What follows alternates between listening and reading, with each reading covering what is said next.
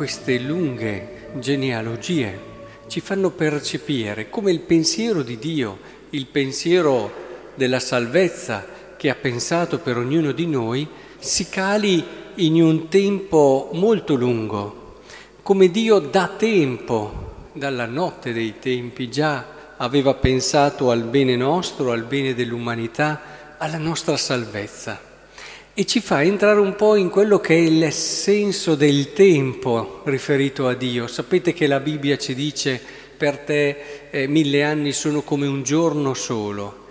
Eh, qui per realizzare questo suo pensiero si percepisce molto bene ascoltando tutte queste generazioni, con tutte le vicende storiche che ci sono, chi conosce un po' la scrittura sa la storia che ci può essere dietro un Salomone, ma dietro anche a tanti altri re alcuni più famosi, altri meno.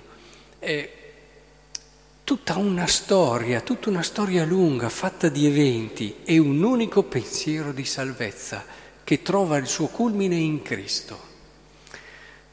Io credo davvero che il meditare una genealogia come questa ci apra il cuore al pensiero che noi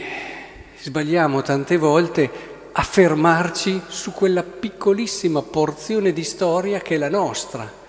e pensiamo a volte di capire tutto di quello che stiamo vivendo oggi limitandoci a quello che è le considerazioni degli elementi contingenti, quelli qui che tocchiamo, che viviamo, che vediamo. Questi sicuramente sono importanti perché sono il nostro momento, ma per capire il nostro momento è assolutamente necessario avere uno sguardo più ampio altrimenti non capiamo Dio, non comprenderemo mai Dio se ci fermiamo solamente al singolo istante e momento. Se da una, da una parte è giusto vivere il momento presente in un modo intenso e vero, ma questo momento presente puoi vivere in modo intenso e vero se hai una grande memoria, come ci insegna la scrittura, e se sei arricchito anche e animato da una ricca speranza. E il passato e il futuro ci aiutano a entrare in quello che è il presente di Dio, perché il suo pensiero è molto più lungo di quanto immaginiamo, lo vedete? Noi siamo una parte, un momento di storia di un pensiero più grande, di un momento più grande. E allora eh, in questi ultimi giorni che ci separano dal Natale è molto importante che nella preghiera, che vi invito a fare sempre più frequente, anche più profonda,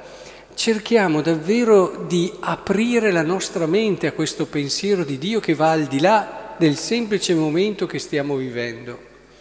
per farci intuire che questa cosa che è successa, se la voglio capire, devo mettermi in un orizzonte più grande, quello dell'amore, della misericordia di Dio, della sua volontà di salvezza, della sua grande sapienza. Eh, molto spesso i santi si distinguevano per questa lungimiranza, sapevano vedere oltre, avevano uno sguardo che guardava lontano, perché loro c'erano tutti dentro a questo pensiero di Dio, grazie alla loro unione, fatta anche di una vita, di una vita limpida, una vita coerente, una vita libera e alla loro preghiera profonda, alla loro fede, riuscivano a interpretare questo pensiero di Dio ed è per questo che intuivano quello che sarebbe successo dopo o riuscivano a leggere nel modo corretto, come fanno i profeti, gli eventi che accadevano eh, tutti i giorni. Gli davano una lettura giusta, una lettura collocata in un pensiero più grande. Ecco, che il Signore ci aiuti in questo, ci dia questa profondità e questa profezia.